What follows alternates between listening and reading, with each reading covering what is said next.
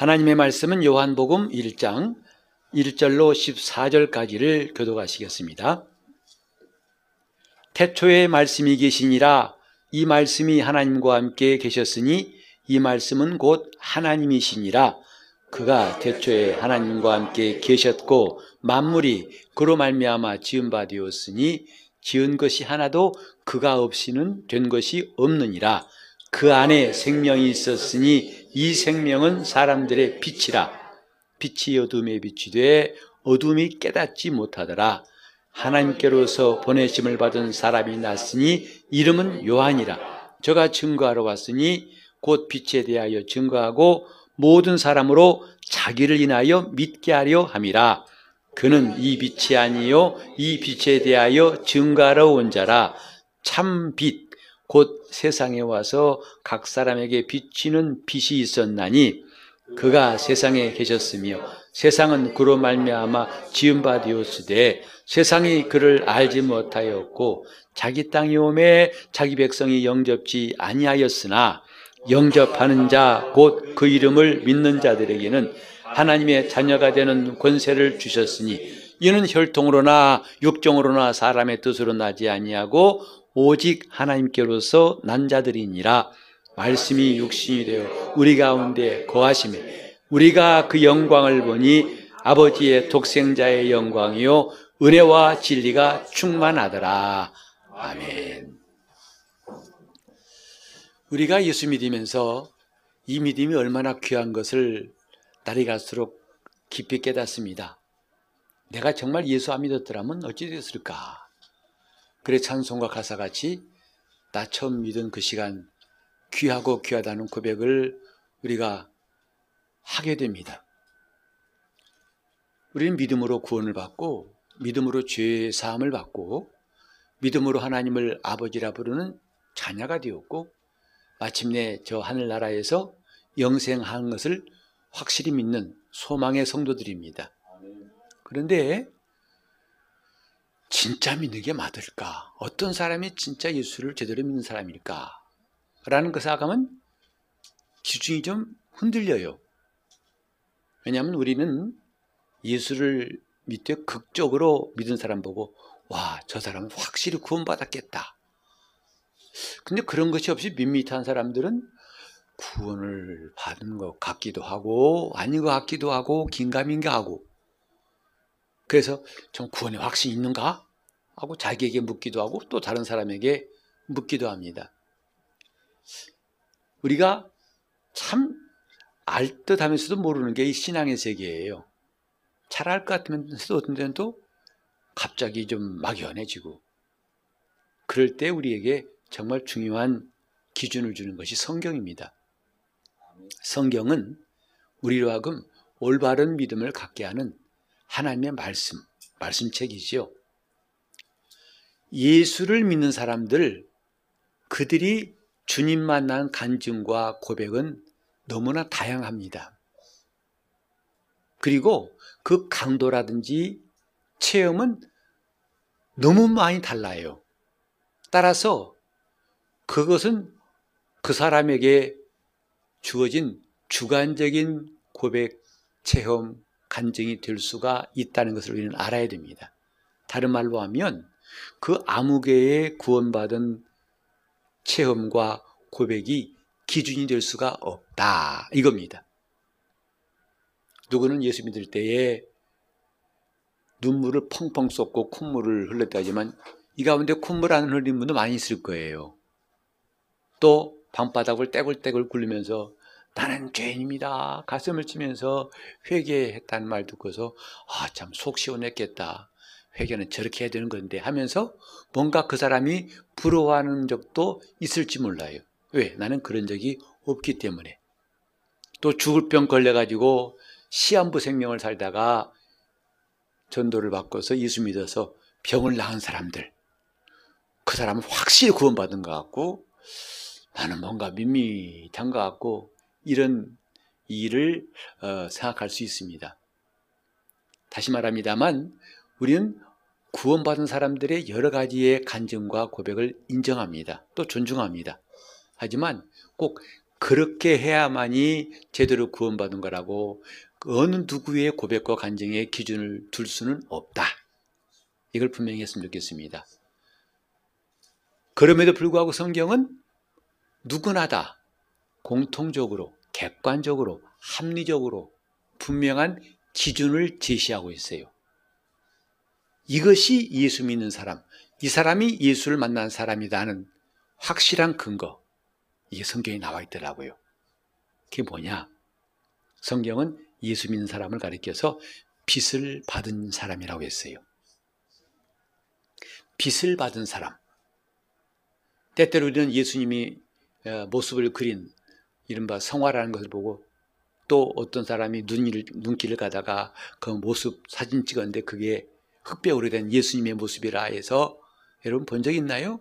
그 그림 한때는 유행해가지고 집마다 판넬로 해서 해놓고 야 너 저기서 예수님 모습 보여? 그러면 보이면 구원받은 것 같고 안 보이면 구원은 아닌 것 같아서 불안해가지고 안 보이는데 보인 체 하려고 했은 적도 있, 없죠, 없죠. 어, 여러분 있으십니까? 우리는 그런 아주 혼란스러운 기준을 좀 이제는 내려놓자 이 말이죠. 성경 왜 봅니까? 성경에 답을 말씀하고 있기 때문에 보는 거 아니겠어요? 성경은 믿는 사람을 빚을 받은 사람이라고 하고 있습니다. 그래서 오늘은 좀이 빚에 대해서 이 얘기를 해보자 하고 합니다. 여러분도 아시는 바에 모든 생물은 살아가는데 빚이 꼭 필요하죠. 식물도 가꾸는 사람이 없지만 이 빚이 있어서 광합성 작용, 옛날에 공부했던 희미한 기억나죠? 탄소 동화 작용이라고 하고. 그래서 이제 생물이 식물이 빛을 이용해서 양분을 스스로 만들어내는 것을 광합성이라고 합니다. 신기하게도 물과 이산화탄소를 가지고서 이제 포도당하고 산소를 만들어내는 이 기능이 식물에게 있어요. 예수님께서도 들의 백합화를 봐라.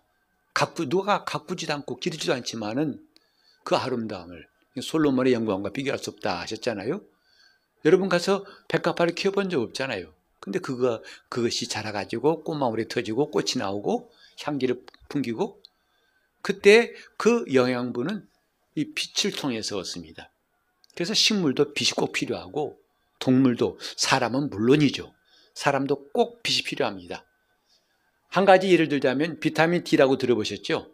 이 비타민 D라는 어, 영양소가 참 중요합니다. 이 비타민 D는 어, 사람 몸 속에서 이제 콩팥하고 대장에서 칼슘을 흡수해 가지고 그걸 또 흡수할 뿐만 아니라 골고루 골수에 분배를 해서 이 골격을 유지하는데 뼈를 튼튼하게 하는데 꼭 필요한 영양소라고 합니다. 근데 이것은 반드시 햇빛에서 얻습니다. 그래서 햇빛의 자외선을 우리 몸이 흡수해야만이 우리 몸에서 비타민 D가 만들어진다는 거죠.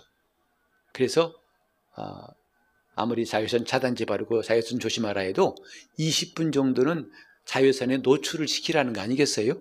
그래야 몸이 비타민 D를 만들, 충분히 만들 수 있다고 합니다. 자, 이렇게 빛이 참 중요하다는 것. 그 성경 보면 하나님께서 만물을 창조하실 때도 가장 먼저 창조하신 것이 빛이 해요.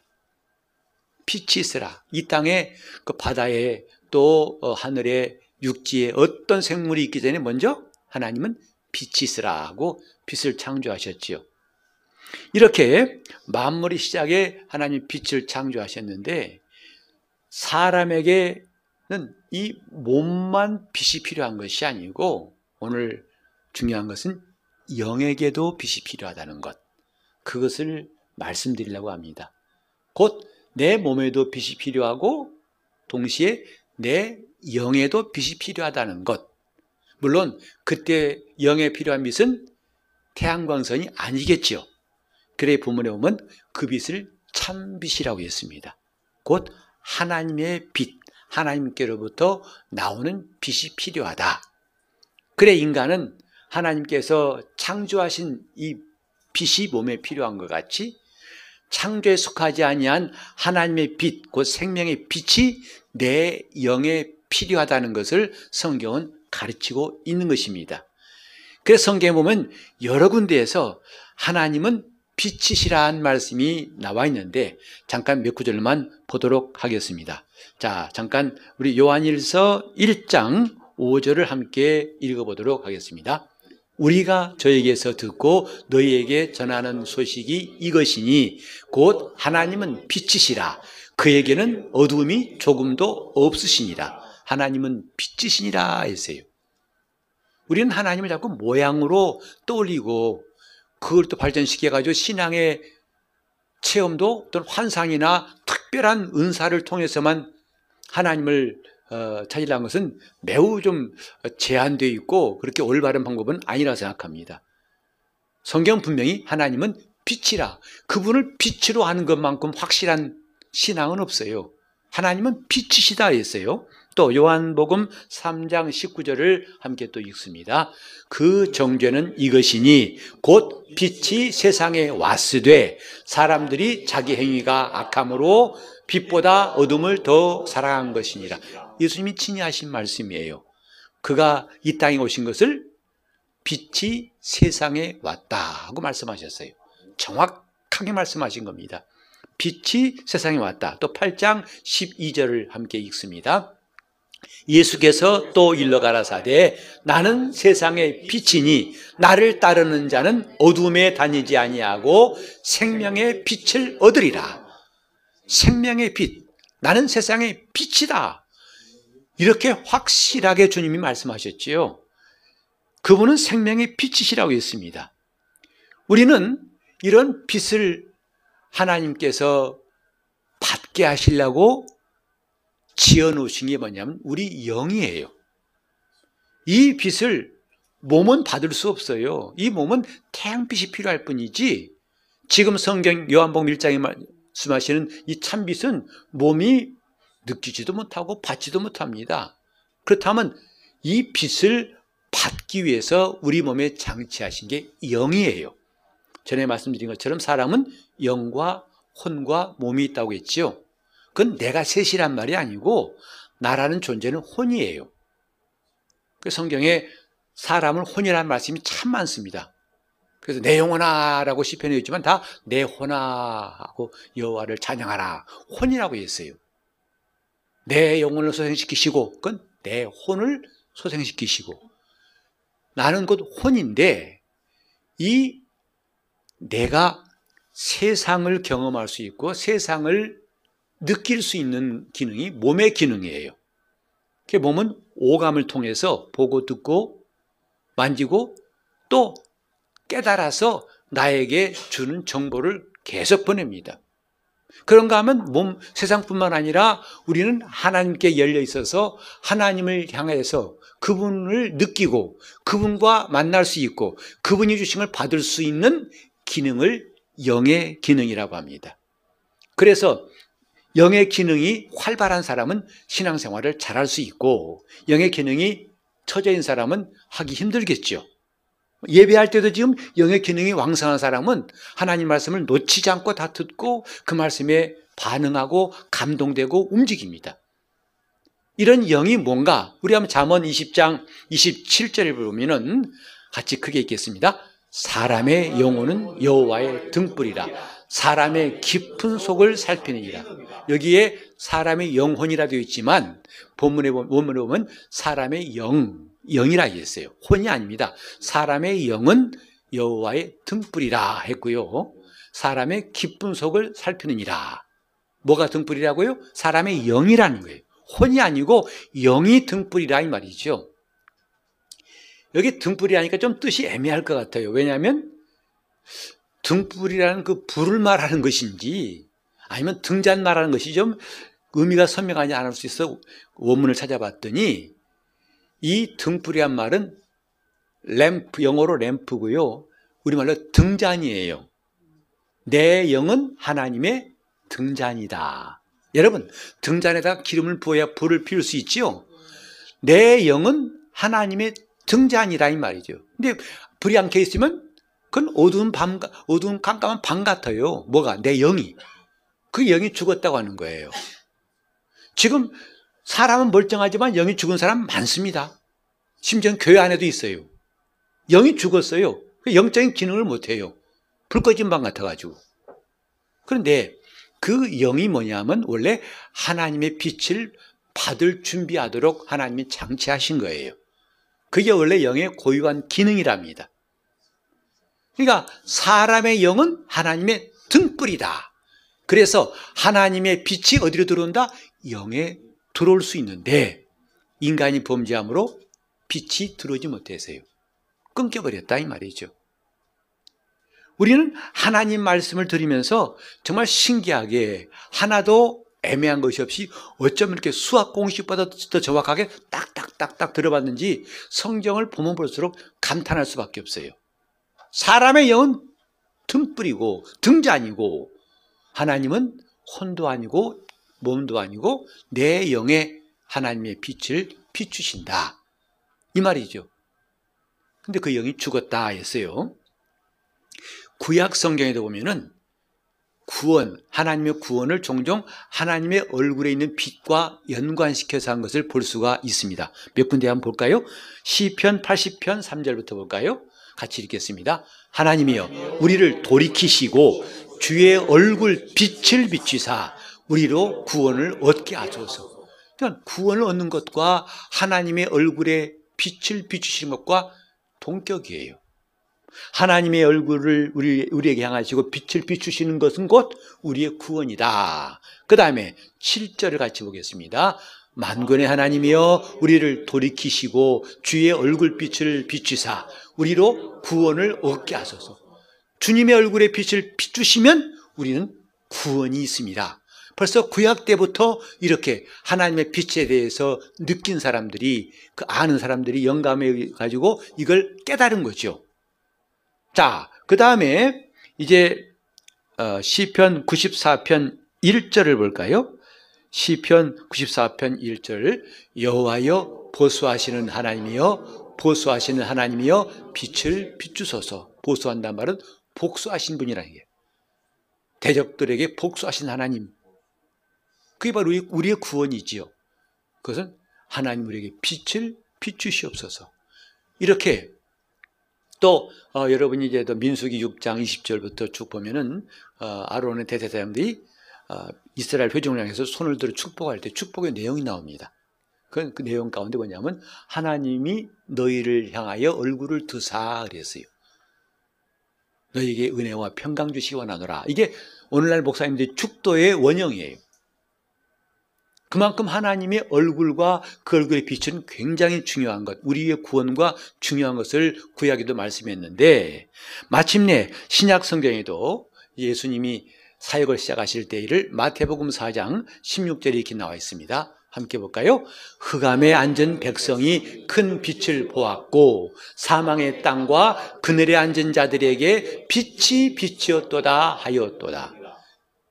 주님이 드디어 공생애를 시작하시는 그 일을 드디어 흑암에 앉은 백성에게 큰 빛을 비추신 것이다. 우리는 하나님이 빛이시란 말을 좀 잘 이해를 해야겠어요. 이것을 아는 것은 우리 신앙에 굉장히 중요합니다. 다시 말해서 엉뚱한 일을 안 할 수 있다 이 말이죠. 무슨 신비주의에 빠지고 엉뚱한 사람, 하나님을 안다는 사람한테 끌려가 가지고 엉뚱한 일을 안 할 수 있어요. 하나님은 빛이시다. 그 빛이 우리에게 빛일 수 있도록 그 빛을 받을 수 있도록 내 영을 하나님의 등잔으로 만들어 주셨다. 이 말이죠. 이게 하나님이 우리에게 이미 준비해 놓으신 일이라면 마침내 이제 하나님께서 어, 바울을 향해서 하신 말씀 바울이 또 자기가 은혜 받은 말씀을 고백하는 게 자, 고린도후서 4장 6절인데 함께 보실까요? 고린도후서 4장 6절 어두운 데서 빛이 비치리라 하시던 그 하나님께서 예수 그리스도의 얼굴에 있는 하나님의 영광을 아는 빛을 우리 마음에 비추셨느니라. 지금 이 말씀은 사도 바울이 자기가 사도된 것과 자기가 예수를 만난 것에 대해서 간증할 때 그 말 중에 하나예요. 그 이 부분입니다. 여기 보면요. 어두운 데서 빛이 비추리라 하시던 하나님. 이것은 창세기 1장 3절을 그가 인용한 겁니다. 흑암이 깊음 위에 있는 이 깜깜한 곳에 첫째 날 하나님께서 빛이 있으라 하신 그 말씀을 바울이 인용한 거예요. 그 하나님께서 이제 무슨 일 하셨느냐? 예수 그리스도의 얼굴에 있는 하나님의 영광을 아는 빛을 우리 마음에 비추셨느니라. 예수님이 이 땅에 사람을 오셨고 그 얼굴에서 빛이 하나님의 영광이 우리에게 비치게 하셨다 이 말이죠. 이건 바울의 간증이에요. 한번 같이 볼까요? 바울이 어, 예수 만난 사건을 누가가 기록한 게 어, 사도행전 9장에 나와 있는데 9장 3절을 함께 읽습니다. 사울이 행하여 다메섹에 가까이 가더니 호련히 하늘로서 빛이 저를 둘러 비추는지라. 예수 만난 장면이에요. 바울이 안수받고 어느 집회 가가지고 또 방언을 말하고 어떤 사람에게 없어요. 환상 본 것도 없어요. 그가 예수를 만난 그 사건을 다메섹에 가다가 갑자기 하늘로부터 빛이 바울을 비추는지라. 이건 누가가 기록한 겁니다. 근데 똑같은 내용을 바울이 직접 말한 것이 사도행전 22장 6절에 나와 있죠. 같이 보겠습니다. 가는데 다메섹에 가까이 왔을 때에 오정쯤 되어 호련히 하늘로서 큰 빛이 나를 둘러 비추매. 바울이 재판석에서 공식적으로 법정에서 좀 증언한 겁니다. 갑자기 하늘로서 큰 빛이 나를 둘러 비쳤습니다. 자기가 예수 만난 그 순간, 그 체험, 그 사실을 이렇게 말했다 이 말이에요.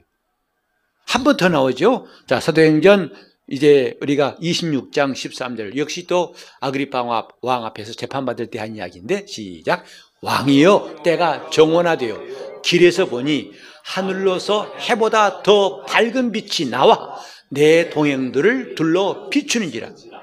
이게 바울의 간증이에요. 나는 예수 만날 때 하늘에서 갑자기 해보다 더 밝은 빛, 아까 22장에는 큰 빛이라고 했는데, 여기는 해보다 더 밝은 빛이 나와서 나와 내 동행들에게 비췄다 했어요. 하나님께서 우리에게 임하실 때 빛으로 임하시고 성도들이 예수를 이 요한복음 나왔지 않습니까? 영접하는 자, 그 이름 믿는 자인데 다른 말로 하면 빛을 받은 자. 어떻게 그분을 영접합니까?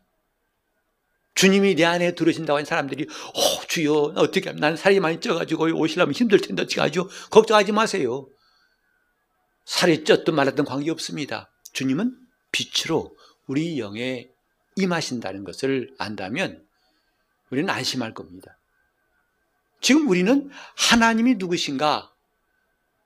그분은 빛으로 자기를 나타내셨어요. 이 세상의 빛이 아니라 전혀 없는 새로운 하늘로부터 참 빛으로 이 땅에 오신 이가 예수 그리스도예요. 그리고 그 빛을 받은 것을 믿는 자라고 말합니다. 그 빛을 받은 사람, 믿는 자예요. 자, 이것은 지금 바울만의 경험이 아니죠. 아유, 바울은 좋겠어. 이렇게 뭔가 삐까뻔쩍하게, 아우, 정말, 그래서 너무 밝아, 눈도 버렸대요. 나는 그런 체험 없으니 난 바울이 아니니까. 이렇게 생각하지 맙시다. 우리 한번 다 같이 히브리서 6장 4절과 5절을 또 읽어보겠습니다. 한 번 비침을 얻고 하늘의 은사를 맛보고 성령의 참여한 바 되고 하나님의 선한 말씀과 내세의 능력을 맛보고 이건 전부 다 예수를 믿는 자에 대한 표현이에요. 예수를 믿는 사람은 이런 사람, 이런 경험이 있다. 근데 첫 번째 뭐죠? 한 번 비침을 얻고 뭐가 비쳤을까요? 빛이 비친 거예요. 그 다음에 또 히브리서 10장 32절을 읽겠습니다. 히브리 10장 32절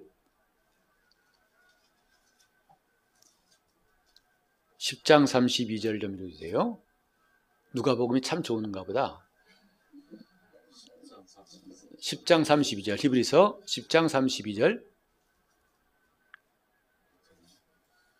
자, 전날에 너희가 빚을 받은 후에 고난의 큰 싸움에 참은 것을 생각하라.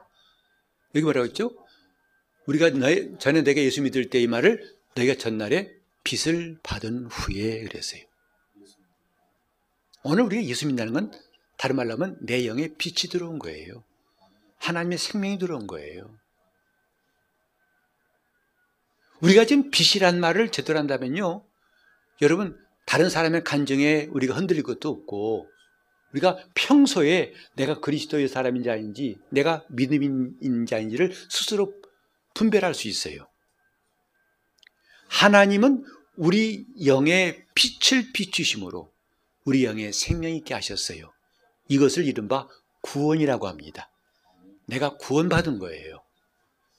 나는 구원받았다. 여러분, 내 영의 생명의 빛이 들어왔다 하세요? 나는 구원받았다. 내 빛이 들어온 거예요. 그게 구원받은 겁니다. 자, 빛이 들어오니까 뭐 하던가요?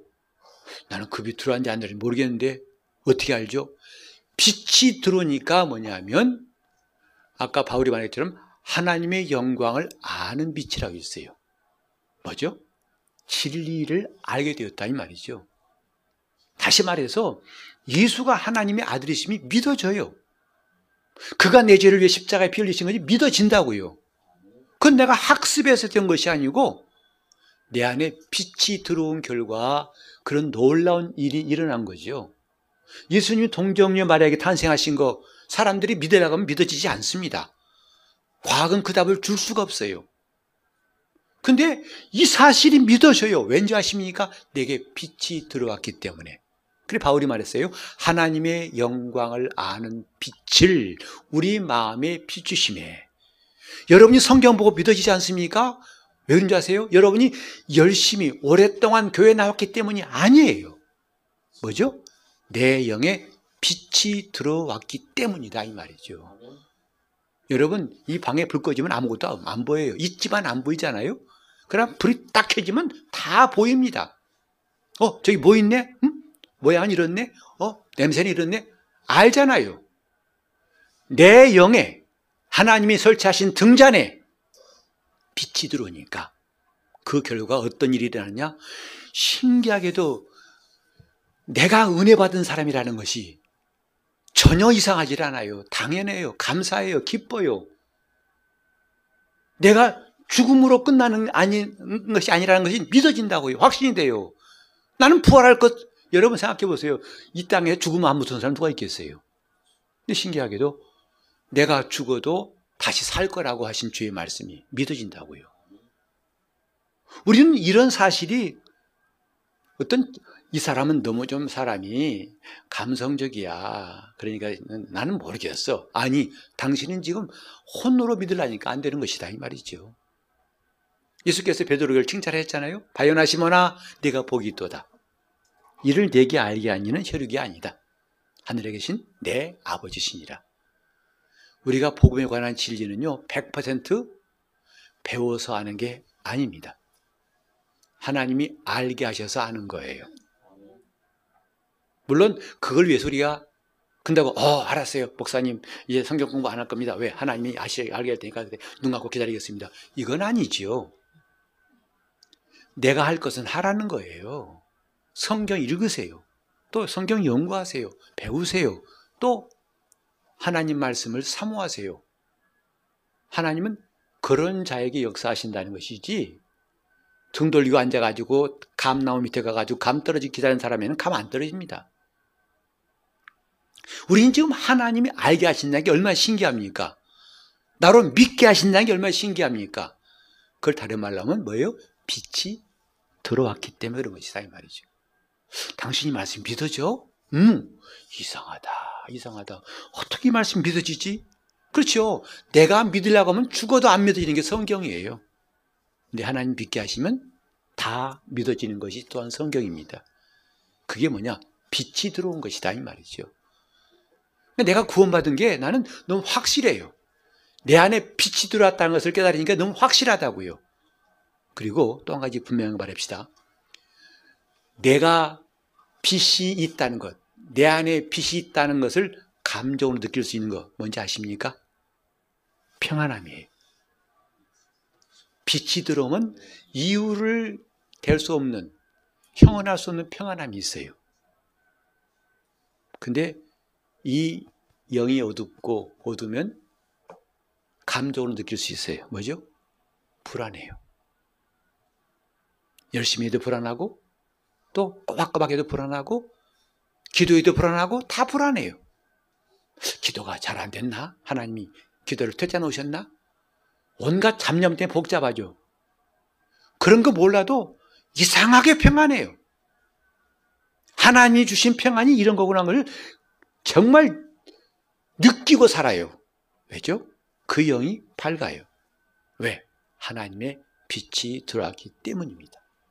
그리고 그 빛이 들어온 사람은 감사. 아니, 감사, 감사를 훈련시킨 사람이 있어요. 감사하세요. 감사, 감사. 다 빠졌어. 감사, 감사.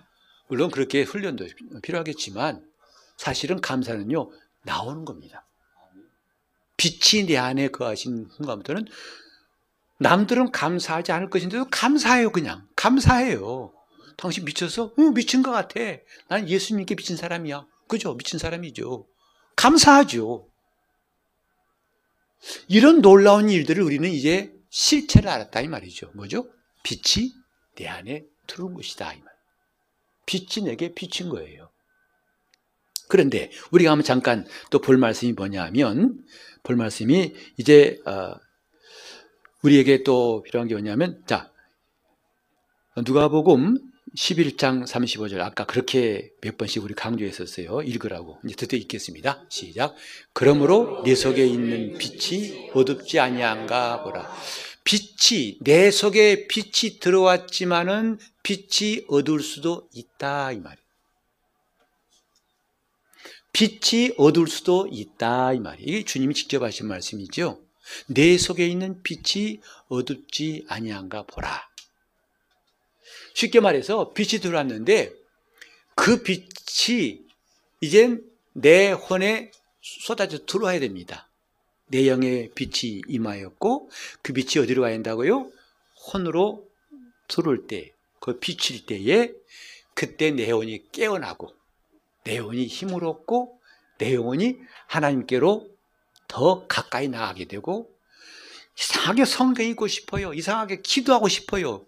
왜 그래요? 빛이 들어와 그런다 이 말이죠. 그래서 한때는 펄펄 뛰던 사람이 어느 순간이가 절절 펄펄이 아니라 팔팔이 아니라 힘이 쭉 빠져 나중에는 시들해진 일들을 우리는 종종 볼 수 있어요. 당신 왜 그래? 몰라 세월이 지납니다 이런 것 같아. 다 그런 거 아니야? 라고 말하지만 늙으면 다 그런 거 아니야? 라는 식으로 설명할 것이 아니라는 거죠. 왜? 빛이 어두워진 거예요. 빛이 어두워진 거예요. 곧 내 영에 하나님의 빛이 들어왔는데 그 빛을 거기서만 품고 있는 게 아니라 혼을 향해서 그 빛이 비칠 때 강렬하게 비출 때 영적 생활도 밝아지고 환할 터인데 한 번, 두 번, 세 겹 차단하면 점점 빛이 어두워지죠. 여러분, 먹구름이 따고 따로 있는 게 아닙니다. 보니까, 그죠? 흰 구름과 먹구름, 원래 태생이 먹구름이고 흰구름이자 때 그게 아니더라고요. 구름이 많이 껴 있으면 어두워요. 안 믿는 눈치인데, 저도 비행기 타서 알았어요. 정말 그 파리 공항 내리는데 비행기가 착륙할 때요. 계속 비행기가 흔들려요. 구름을 뚫고 오느라고. 근데 이게 웬만하면 바로 이제 밑에 보이는데 계속 내려도 안 보이는 거예요. 깜깜하고 구름도 깜깜하고 마침내 공항 거의 다 내려오니까 구름이 안 보이고 이제 땅이 보이더라고요. 구름이 얼마나 꼈든지 막 폭, 폭, 막 폭우가 쏟아지는 거예요. 그럴 때 하늘 보면 다 시커매요. 흰 구름, 검은 구름 찾지 마세요. 계속, 계속 구름이 쌓이니까 햇볕이 차단되면서 구름까지도 검게 보이더라, 이 말이죠. 수검정체란 구름 없습니다. 마찬가지로 오늘 하나님의 빛이 내게 비치는 것이 한 커플, 두 커플, 세 커플, 네 커플 씌울수록 어두워지겠죠. 지금 이 방도 불을 많이 켜놨으니까 화나지요. 근데 오래돼가 지금 전구 수명이 하나 나가고 둘 나가고 셋 나가 보세요. 그러면 스위치 열려도 별로 밝지가 않죠. 영적 생활도 마찬가지예요. 그렇게 때가 끼고 눈곱이 끼듯이 영적 생활도 빛이 어두워질 수밖에 없기 때문에 우리는 그걸 방지하기 위해서 힘쓰는 것이 신앙생활이에요. 우리가 왜 부지런히 말씀 읽습니까? 왜 기도합니까? 왜 순종합니까? 왜 봉사합니까? 왜 주님을 사모합니까? 빛이 어두워지지 않기 위해서라 이 말이에요. 제가 우리 성도들과 함께 이제 어, 운행하다가 한 한 달 반 동안 되게 미안했어요. 죄송스럽기도 하고 왜 세차를 안 해가지고 차가 범벅이에요. 그눈 오는 날 완전히 뒤집었더니 흙탕물 같아. 그래서 저 뒤에 유리는 앞에 봐도 이게 안 보여요. 형, 그래서 나중에 어, 후진하려면 고- 고생 많이 했습니다. 잘 안 보여가지고. 그러니까 막 차가 다 엉망이죠. 세차해야겠다. 근데 세차가 잘 안 돼요. 왜? 몇 가지 고려할 점이 있어요. 세차는 아마 며칠 후에 눈 온다 그러면 세차하면 헛거잖아요. 심지어는 오늘 했는데 다음날 눈 올 때도 있었어요. 그래서 아 여부를 봐가지고 눈이 안 와야 됩니다. 일단 그게 필요한 거고 둘째로 이쪽보다는 저 부청 쪽이 훨씬 싸요. 기름값이 쌉니다. 싸서 웬만하면 심지어는 어떤 데 100원 이상 차이 날 때 있어요. 1리터당. 그러니 여기서 그 100원 이상 주면서 기름 넣고 싶지 않더라고요. 뭐 기름도 적당히 떨어져 줘야 돼 이렇게요. 그 기름 8만 원 이상 내야만 되거든요. 이것저것 따지다 보니까 넣을 때를 넣을 때를 못 넣다가 드디어 제가 2주 전에 했는데요. 세차하고 나면 기분이 그렇게 좋아요. 앞유리 창 깨끗한 거 있죠? 뒤에도 투명해요. 다 봐도 다 보여. 우리 마음 똑같다고요. 너희 빛이 어둡지 아니한가 보라. 왜 기도가 안 되는지 아십니까? 영이 어두워서 그래요. 빛이 안 돌아 그렇습니다. 왜 영적 생활이 별로 재미가 없고 힘들어한지 아십니까? 날씨 탓 아닙니다. 코로나 탓 아닙니다. 뭐죠? 빛이 어두워요. 괜히 이것저것 핑계대고 싶죠? 교회 가는 것. 왜인지 아십니까? 빛이 어둡지 아니한가 보라. 자, 하나 더 볼까요? 에베소서 5장 8절 성경은 놀라운 말씀하고 계시는데 시작 너희가 전에는 어둠이었다. 이제는 주 안에서 빛이라. 빛의 자녀들처럼 행하라. 이제는 빛이다. 주 안에서 빛이다. 전에는 뭐죠? 어둠이었다. 어둠은 마귀가 지배하는 이 죄악된 세상을 말하고 사망 권세 아래 있는 우리 형편을 말합니다. 영적인 것도 포함되는 거지요. 우린 전에는 어둠이었어요. 그리고 그 어둠에 익숙해 있던 사람들이었지만은 이제는 주 안에서 빛이다. 그 빛이 웬만큼 들어온 게 아니라 얼마나 가득 차 있던지 내 자신이 빛처럼 보인다는 거죠. 얼마나 기가 막히고 놀라운 말씀입니까? 너희는 주 안에서 빛이라. 빛의 자녀같이 행하라. 이것이 성령 충만한 성도를 말하는 거죠. 왜? 찬송할 때, 여러분 찬송합시다. 저는 여러분한테 그렇게 해본 적 없는 것 같아요. 박수 치면서, 불나게, 불나게 안 해. 저는 여러분이 그렇게 입으로 한 적 없어요. 왜? 이건 누가 끌어가서 아니라 여러분 속에서부터 나온다고 생각하기 때문이죠. 음? 여러분에게 전도합시다. 한 사람씩 이름 적고 우리 합시다. 10년 동안 한 적도 한 번도 한 적 없어요. 근데 저는 전도에 관심 없냐? 아니요. 다만 그것이 밖에서 누가 끌어가니까 마지못해 하는 게 아니라 이 속에서부터 역사하기 위하여 저는 부지런히 불을 떼는 사람입니다. 부지런히 양식을 먹이고 부지런히 어느 땐가는 그 불이 막 타올라서 여기저기서 움직이는 날이 주님이 허락하실 줄 믿고 하는 것 뿐이지요. 억지로는 신앙생활이 아닙니다. 여러분 신앙생활은 억지로라는 말 빼세요. 억지라는 것은 신앙생활이 아니라 종교생활이에요. 지금 오늘 우리 속에서 역사하는 힘이 있으면 억지로란 말이 필요 없다니까요. 다른 말로 하면 빛이 내 안에 가득하면 이건 문제가 없어요. 예수 믿는 게 어렵단 말이 안 나온다고요. 신앙생활이 왜 이렇게 즐거워요란 말이 나오지? 근데 즐겁지 않은데 즐거운 채 하려니까 얼마나 힘듭니까? 저는 한 주간 동안 이 말씀 묵상하면서 정말 기뻤어요. 내 안에 그 빛이 들어왔다는 게 얼마나 감사한지. 내가 빛의 자녀라는 거 얼마나 감사한지. 내게 그분의 빛을 비추시기를 사모하고 사모하는 게 얼마나 즐겁던지. 여러분, 이제 우리는요, 정말 신앙생활을 좀 더듬듯이 하지 말고 손에 꽉 잡은 것처럼 합시다. 알고 합시다. 아, 이거야, 이거야 하고 하듯이. 그러니까 구원받은 우리 심령에는 하나님의 빛이 들어온 거고, 이젠 그 빛을 우리에게 비치게 하실 때, 더 이상 한 커플 두 커플 그걸 다 싹 걷어치우고 그 빛이 혼에 가득히 비칠 때 우리는 깨어납니다. 힘이 생깁니다. 살아나고 움직이고 감사하고 충만하고 겸손해지고 기쁨이 있고 그때 내 몸은 덩달아 건강해지고 함께 움직이는 것이다 이 말이죠. 이게 영적인 사람이에요. 오늘 이런 놀라운 역사. 그래 우리 한번 이렇게 해볼까요? 주여 내게 생명의 빛을 비추소서. 이런 내가 지금 쳐놓은 장막 하나 두 개, 커튼을 다 휙 제껴버리고 그게 그 작업이 뭐냐면 회개하고 은혜 받고 말씀 읽는 거 아니겠습니까? 기도하는 거 아니겠습니까? 다른 방법 없더라고요. 그저 말씀을 삼가고 저도 작년 작년 동안 여러 번 말씀 읽으니까 나도 모르게 하나님 앞에서 자- 자세가 바뀌더라 이 말이죠. 말씀이 있고 기도하니까 자꾸 달라지고 커튼 하나 제치고 두 개 제치고 다 제치니까 빛이 들어오더라 이 말이죠. 시간 기도하실 때 주님 내 심령에 하나님의 빛이 생명의 빛이 충만히 비춰달라고 통성으로 기도하시겠습니다. 하나님 아버지 우리가 신앙생활 눈뜬 것처럼 알고 할 수 있게 도와 주시옵시고 이제 기- 그 말씀을 붙잡고 더 이상 방황하지 않고 여기저기 기웃거리지 않고 바른 길갈수 있도록 빛 가운데로 걸어가게 도와 주시옵소서. 아버지 하나님 우리 심령에 하나님의 빛이 밝게 비치사 우리가 억지로 하는 신앙생활은 이제부터 단 한 가지도 없게 도와 주시옵시고 기쁨과 감사함으로 또 우리 심령에 강물 같은 평강이 흘러넘치는 놀라운 역사가 오늘 우리 성도들 심령에 이루어지게 도와 주시옵소서 예수 이름으로 기도합니다.